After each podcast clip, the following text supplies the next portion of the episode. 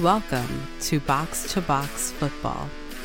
Hey, everybody, welcome to the latest episode of Box to Box Football. It's going to be a little bit of a different one today because, like a marauding Mitoma run, this is JJ Duke just running the show solo today. Yes, uh, despite the fact that we have a five man rotational system, it's just one of the five that's available. Mike Samsel is going to be wrapping up his three match ban for instigating and should be back next week. Stu, Kyle, and Sean has various commitments today. So you all are just going to be dealing with me. But still, that doesn't mean that we're going to be doing anything different. We're going to be keeping things going, having a bit of fun with it. Still a lot to get to today is uh, we're ep- recording this episode on the 31st of August, coming up on the Friday, September the 1st, which means, yes, transfer deadline day is going to be happening. Basically, that's going to be the one where everyone's going to be keeping an eye on Fabrizio Romano and his social media feeds and also trying to just figure things out on who's going to be going where what fax machines are not going to be working on the day that they desperately need the most yes, it's still the year 2023 and we need fax machines to complete these transfers.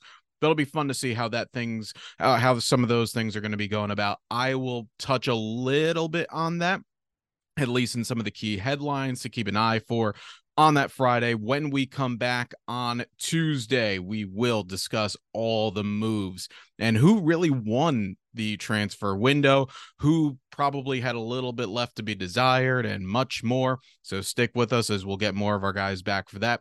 Today, the Champions League draw. Well, when you're listening, it would have been Thursday. The Champions League draw came out.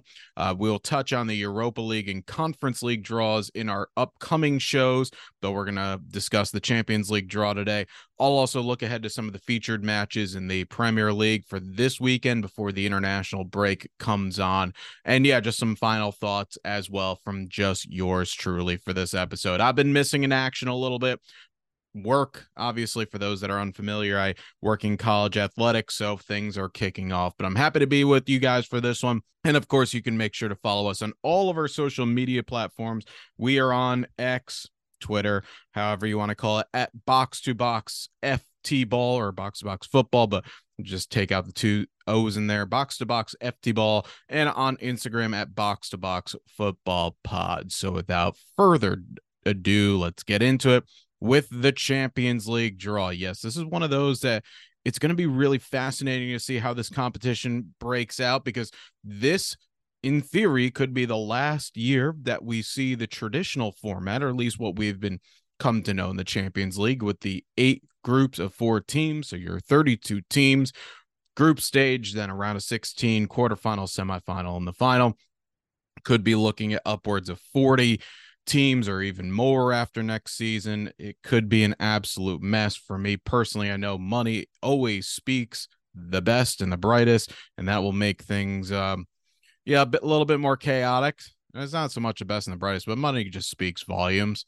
It'll have more teams coming in, but for me, I'm a little bit of a traditionalist. I love this format, and we're going to have a lot of fun through it as the competition will begin the first match day as on September the 19th and 20th, which is the first midweek after the international break And So we're going to rattle through the groups really quickly. Then I'll give some reaction to how uh, the groups are going to be shaping up. So, Group A Bayern Munich, Manchester United, Copenhagen, and Galatasaray. Notable out of that, as I'll mention in a moment. But in that group, we will have two of the six teams that got through via the playoffs uh, Copenhagen and Galatasaray being two of those squads. Group B, you have Sevilla with Arsenal, PSV Eindhoven, and Lens from France. Uh, Napoli headlines Group C along with Real Madrid, Braga, and Union Berlin. Great story. One of the two real fun stories to keep an eye on through this competition. Uh, Group D, Benfica, Inter Milan, Red Bull Salzburg, or for those that like just more of how it's going to be said for the European competition, it's RB Salzburg or Salzburg FC, and then Real Sociedad from Spain. So that's the first four groups. Then Group E, Feyenoord out of the Netherlands, Atletico Madrid, Lazio, and Celtic as they're the lone Scottish entrant into the group stage, with Rangers falling in the playoff round. Group G, and I skipped Group F for a reason.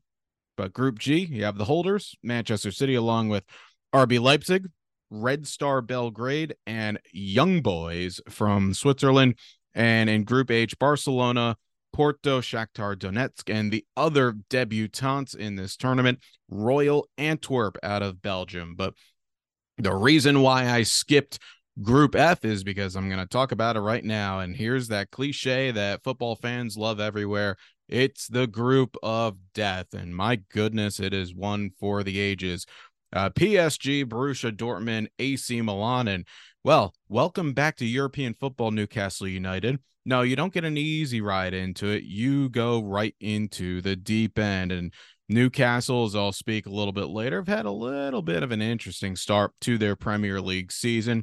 Not really as active as I thought they would be over the transfer market up until this point. Of course, that could very well change between the time of recording and the end of Friday night but yeah, what's going to be really fascinating to watch is you know how, especially with PSG, they're trying to rebound a little bit after basically half their team leaving in the market. Uh, Dortmund have been flying to start. Their forwards in Haller, Malen, and Moukoko have combined for six goals in three competitive matches. And of course, uh, Kyle Franco's ears will perk up when we get to talk about AC Milan throughout the course of the competition because Christian Pulisic is in Europe, and he has really hit the ground flying with his new club as Milan, along with he and Olivier Giroud, that French meaty forehead of his. They have combined those two to score five times in a couple of Serie A matches. And yeah, good luck to the Geordies. Not exactly easy, and that's no guarantee that you're going to even playing in Europa League because, of course, if you don't finish top two of the third place team will stay in Europe. They'll go to the Europa League, almost a mini relegation in its own right. Fourth place, nada. That's it. You uh you're done. All right, so the rest of the groups, as I mentioned before, Group A, we'll have Bayern Munich, uh, Manchester United, FC Copenhagen, and Galatasaray. And fans at Old Trafford were kind of thinking that they had a chance to see Harry Kane on a regular basis, but they're going to have to get used to seeing him in a different red jersey. That would be the Munich red, as opposed to what they've been accustomed to seeing for the last decade or so in the white of Tottenham. Galatasaray is actually kind of the interesting party for me because they dominated Molde in the playoff, and Mauro who came in during the transfer market, has really hit the ground running with this new Turkish club scoring a couple of times, assisting uh, in another in the two matches in that home to home.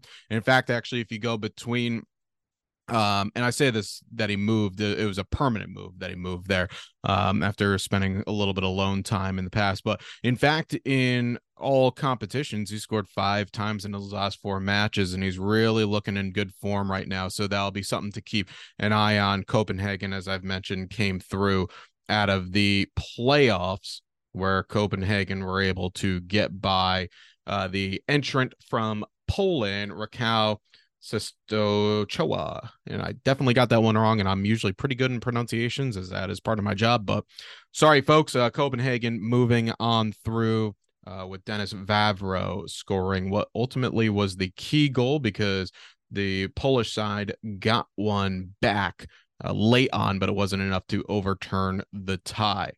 Group B could be a sneaky fun one to watch because you've got Sevilla, who have been kings in Europe, the Europa League, winning that competition for seven times since the first time that they won it back in 2006, which is actually a really incredible mark if you truly think about it.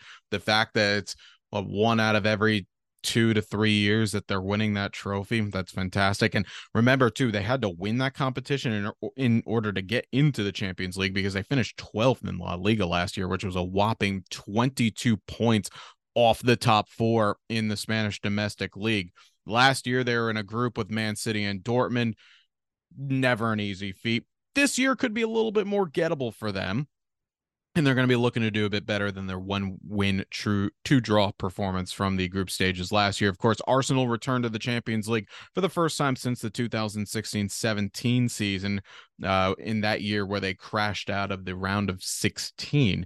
And we're going to see how their progression continues to carry over from their rise in domestic play to now in the Europe stage under Mikel Arteta. We'll speak more about Arsenal and their current form in just a little bit. All right, so I mentioned one of the two main stories, Union Berlin, who are going to be making their Champions League debut as they're in Group C along with Napoli, Real Madrid, and Braga out of Portugal.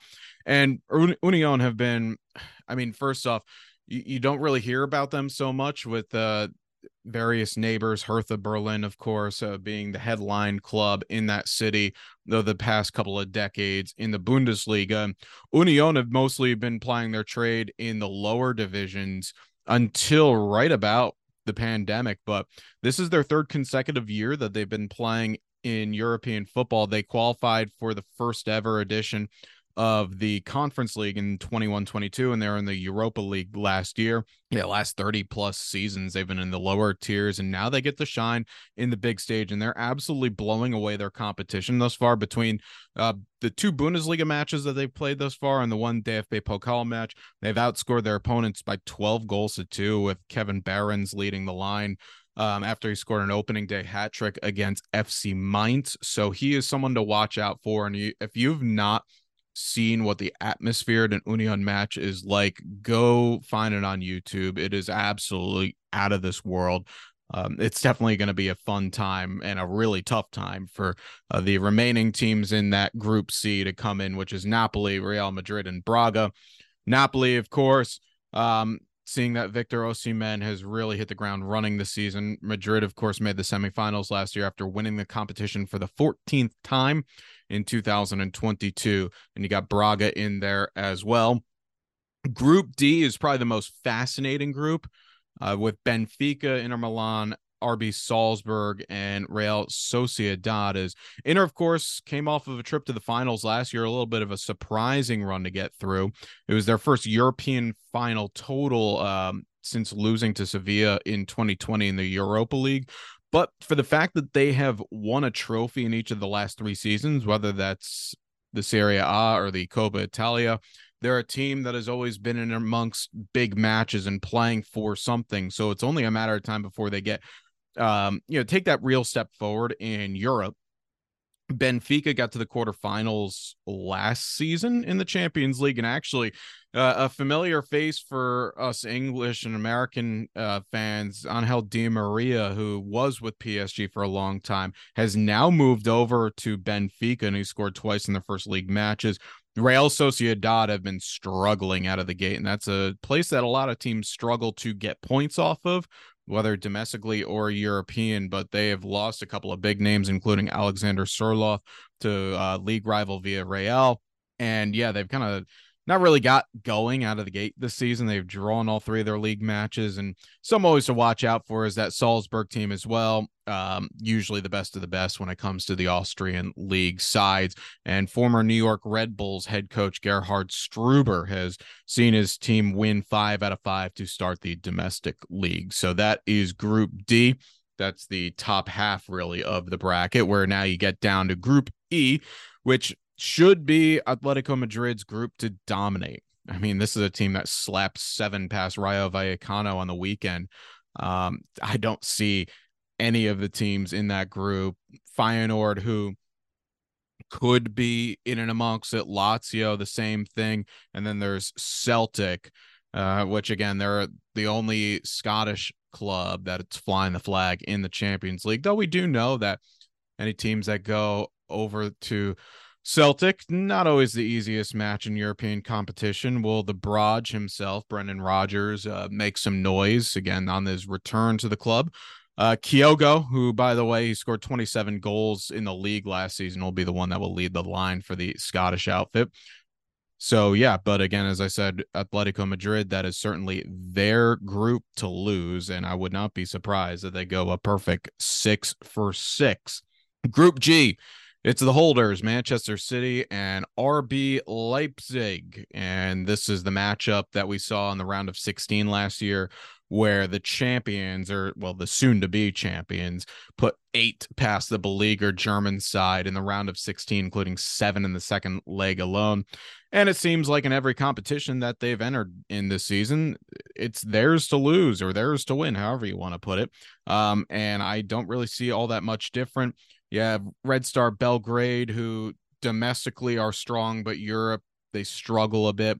always possible to take a point off of, especially in a really tough atmosphere down in Serbia. And then you have young boys out of Switzerland who also came through the qualifying stages to get there. And then the last group that I have yet to mention in at least some depth would be Group H, and that's where you have the other new entrant. And this is one that it's lovely to see where you have again, we we've heard about Union Berlin a little bit in their rise recently, but this story with Royal Antwerp just coming out of basically absolute nowhere in the Belgian league to come through. They got through AEK Athens 3-1 on aggregate in the playoff had to get through a really raucous atmosphere in the Greek capital city, but they're managed by an actual legend, uh, Mark Van Bommel, who are, for those that are unfamiliar, uh, was on that 2010 Netherlands squad that reached the World Cup final.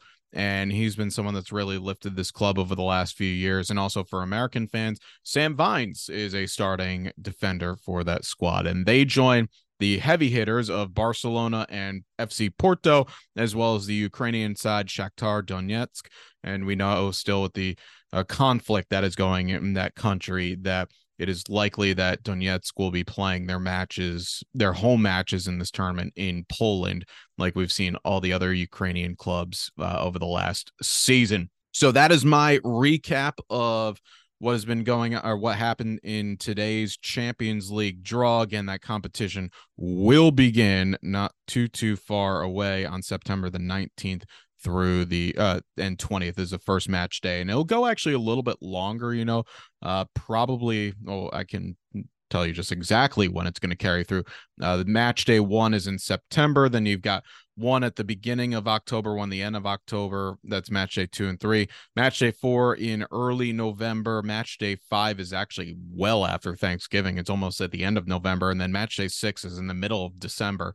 So this competition is going to be spread out a little bit this season. And yeah, when uh, the first round of matches are complete on that Friday, you will hear our thoughts of how it all went. All right, so we're moving on now to transfer deadline day, which again, I'm recording on Thursday, August the 31st. Uh, you're looking ahead towards Friday, September the 1st. And you know, just before midnight, when the clock strikes, that is when the deadline day is done, and teams will have to just work with what they have in their rosters up until the new year. And whether you're going to be on social media following Fabrizio Romano's his feed or trying to find a way again for us in america it's a little more easier for those over the pond to go to sky sports news as they'll have the in-depth coverage all their people right outside the training grounds as we love those shots. Uh, that is what you will be seeing. Here are some of the big ones that i'll be keeping an eye on through the rest of tonight the thursday night into the friday. The Mo Salah situation is he going to stay? The reports have been saying yes, he is going to stay at Liverpool, but Al Ittihad out of Saudi Arabia have been pushing and prodding to at least be taken seriously by Liverpool, as we've been hearing that their bids for Salah have gone as high as 118 million. Uh, we've heard Stu speak about in the past on this show that he is likely to stay through the season, but again, every club has their price. And I know if that does go through, Stu on Tuesday will be just absolutely depressed. And we like a happy Stu. I personally want to see Liverpool suffer, but not to that extent. Keep your stars. And speaking of suffering, Manchester United, can they find more depth in the midfield? They've been linked to Moroccan midfielder Sofyan Amrabat. The rumors, though, have been saying that he's been Eh, that that's been fizzling out a little bit. Not quite sure if that's going to come to fruition in the last little bit. Sergio Reguilon has been the fallback option for United. West Ham are they done with their business? Are they done with their business of trying to get ex Manchester United players? Hearing you know Harry Maguire, we still don't know what's fully going on that situation. Jesse Lingard, who is being courted by Saudi teams, but now possibly could be making his return to East London. Brighton are trying to land Ansu Fati uh, on a loan deal, uh, which would be fascinating for me uh, because then this shows a real sign for De Zerbi and the rest of the front office there in Brighton that they're taking this European tour seriously this year and they're trying to just deepen that squad to continue battling for that top six. And Palhinha has been getting targeted a little bit as the Fulham attacker has been getting bids from a few different clubs.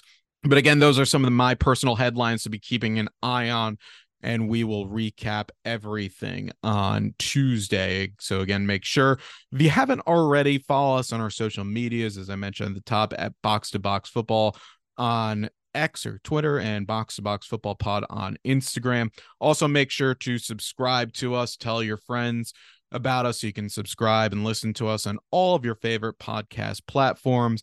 Give us a five star rating as well. We know the algorithm can be funny at times, it can be beneficial at times. We don't want funny business, we want beneficial business. So give us a like, give us a five star review say good and nice words about us. Maybe not so much me. That's fine. The other four guys, absolutely. And tell your friends as well.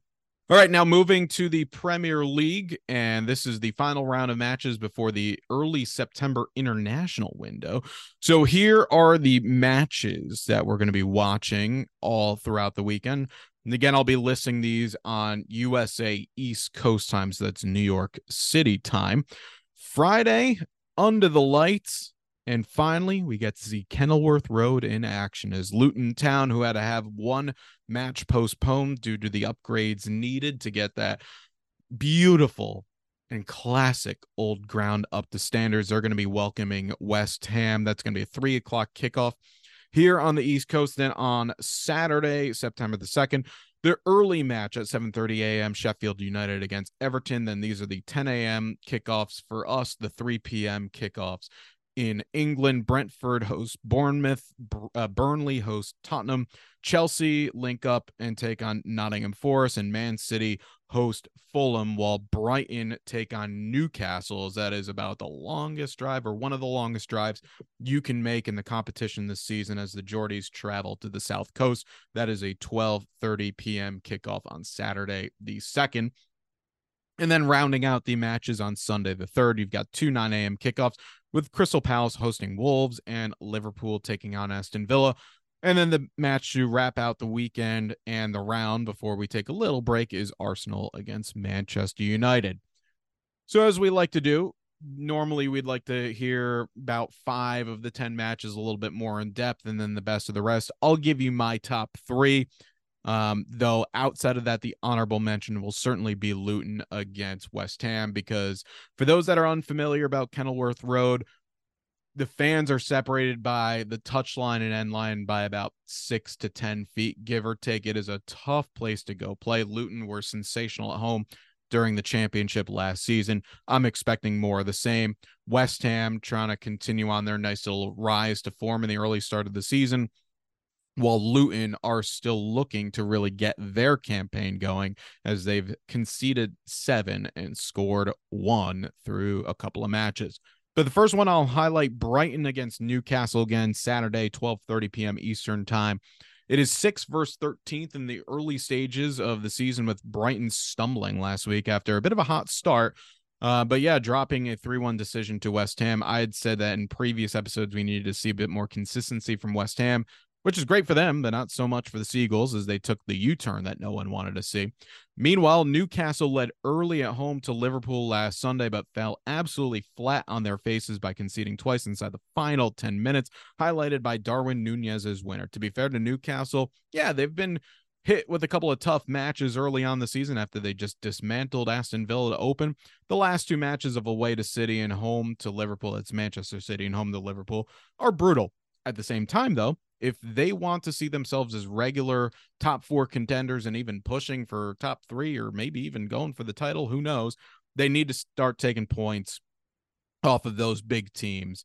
And this is one of those that's a real tone setter for both clubs. I talked about the fact that Brighton are not quite done in making moves as they try to get their squad a little bit deeper for that Thursday, Sunday back and forth between Europa League and the Premier League.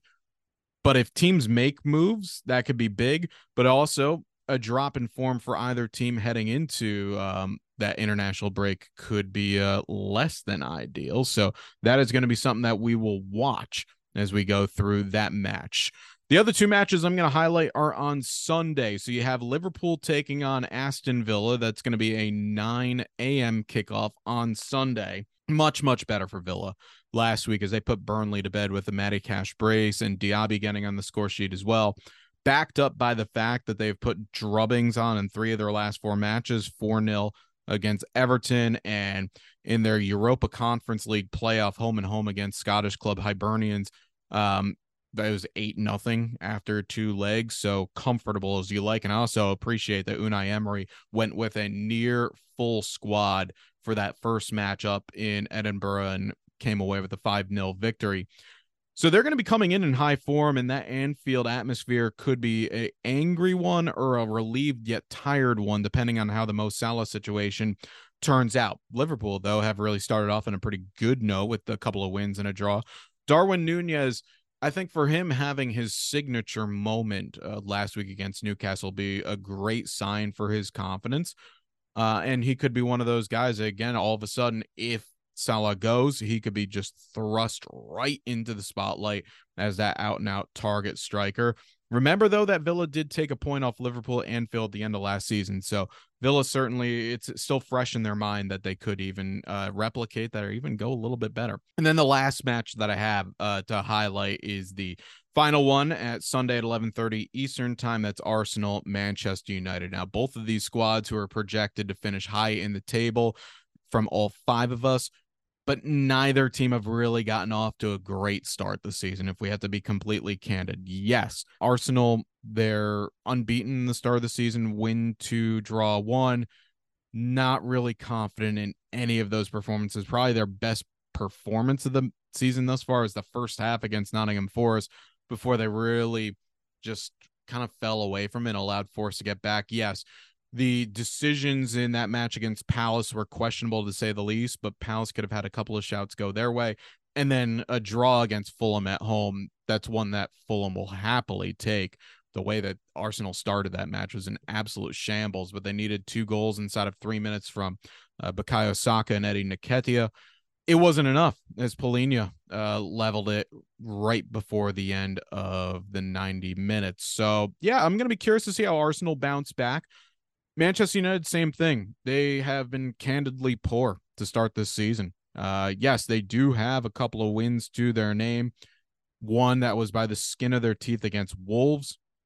They got absolutely played off the park at times by Tottenham. And then last weekend, needing to get kind of a kick in the pants to get going. They give up two goals to Nottingham Forest inside the first five minutes of the match. And then all of a sudden, yeah, you got to claw back. And they did the job you know, they got three goals and all the big guys in on the score sheet. Eriksen in the 17th minute, Casemiro shortly after halftime, Bruno Fernandes with the go ahead goal, the penalty, uh, the goal from the penalty spot inside the last quarter of an hour. And Rashford, of course, was obviously instrumental in that match as well as he assisted the Eriksen goal. And Fernandes, of course, had the assist in the Casemiro goal as well. But yeah, just far from impressive thus far for Ten Hag's side. Again, they're still looking to do some business in the market before things come to an end. So yeah, it'll be interesting to see the momentum for both of these clubs and how they get a get on their business really. And can this be the springboard to start their season, or is this going to be one of those that it almost could be a step back before the break happens? Of course, both of these teams will have plenty of players that are going to be heading to the international break. So yeah, you never know. Are going to be some happy days or going to be some tough days? We shall see. And speaking of that international break, just because there's going to be no domestic matches going on in any of the European leagues does not mean that we're going to be going anywhere. We are going to have all of our regularly scheduled content dropping episodes on Tuesdays and Fridays. We've got some fun stuff planned out for those next few shows. We're going to be covering the Euro qualifiers. We'll even check in on some CONCACAF because why not? If it's CONCACAF, it's all right for me. Uh, so stay tuned as we will drop episodes there. Now, some final thoughts as we usually go around the world and get some perspective. I'm actually going to keep it right back in England because, yes, while we do have the Premier League going on, we've got the EFL Cup just got through their second round of matches this past week. Uh, all the just the rest of the EFL leagues and the National League, National League North and South. But little do you all know that this is also a pretty important time to the season as well because this is the third qualifying round are officially known as the first qualifying round of the 23 24 FA Cup. Yes, uh, it is a competition that is really second to none across the world. Everybody knows the FA Cup. It's where the magic of knockout competitions are still alive. And yeah, we're very much thick in it right now because while always we see at the end of the competition, it's a Premier League team with the occasional championship side vying for that trophy. There's 732 teams that compete for this championship. And that's 10 tiers of English football when you're ranging all the way from the Premier League to the top to when you go to tier 10 or step six in the non league system and all your various local leagues. It's still a priority to try and get as far as you want in this competition. And this is something that goes a little bit deeper for me because I'll speak and um, you know, for all of us, we have our different stories of how we get into this game and how we support this game. But one of those where I was going through a little bit of a rough patch during the pandemic in 2020 when I like so many other people were a bit out of work and a bit down on their luck. And you know someone for me that had kind of the light shown and saying that hey we have a chance for sport to come back and I might have some work in the fall of 2020 that didn't really pan out to anything and things were getting canceled again left right and center. Not sure if basketball college basketball was going to happen at that time. And then all of a sudden on just a random midweek night, I see FA Cup trending. And I'm like, well, here we go. Here's another competition that's just going to get held and put on pause because this would have been the resurgence of the coronavirus. And all of a sudden, I find a team called Hashtag United. And yes, that is a real name of the club.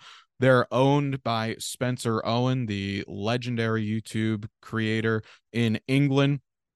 They were then competing in the ninth tier of the English football pyramid in the Essex Senior League. And they actually got themselves onto the BBC as the BBC were showing matches on the iPlayer of one match of each of the six qual- well, five qualifying rounds because there's even before the first round of qualifying there's a extra preliminary round which is all for the uh, step six step five and some step four teams. So that's the tiers 10 9 and 8 and yeah hashtag united who got through felixstowe and walton on penalties the long the second longest ever penalty shootout in the preliminary round winning at 13 to 12 they hosted Soham Town Rangers that night on the BBC. They advanced on penalties and they were trending on social media. And lo and behold, a few years later, that's a club that I truly kind of consider as my second club because not only what they're doing with their social media outreach and their work on YouTube, but they've also really developed a great little footprint in their area in Essex. And I wish the boys all the best this weekend as it's one of the better part of 112 different FA Cup first round qualifying ties. You can go basically city by city and you're probably going to have a match. So, and these are also important as well because wins there means money and money means keeping the lights on, means the possibility to bring in players, pay those players amongst so many other things it's important and something that I wish that we in America took a little bit seriously with our Lamar Hunt US Open Cup and having more amateur sides and semi pro sides into it. That's a rant for another day, but that is my around the world is good luck to all the clubs competing in the first round qualifying of the FA Cup. So that's going to do it for us. All the boys will be back on Tuesday, or at least the majority of the boys will be back on Tuesday for the next episode of Box to Box Football. Again, JJ Duke signing off. Make sure to follow us on all of our different different social media platforms. Subscribe if you haven't. Tell your friends if you haven't. We'd love to see everybody talking about our show. But until next time, goodbye for now.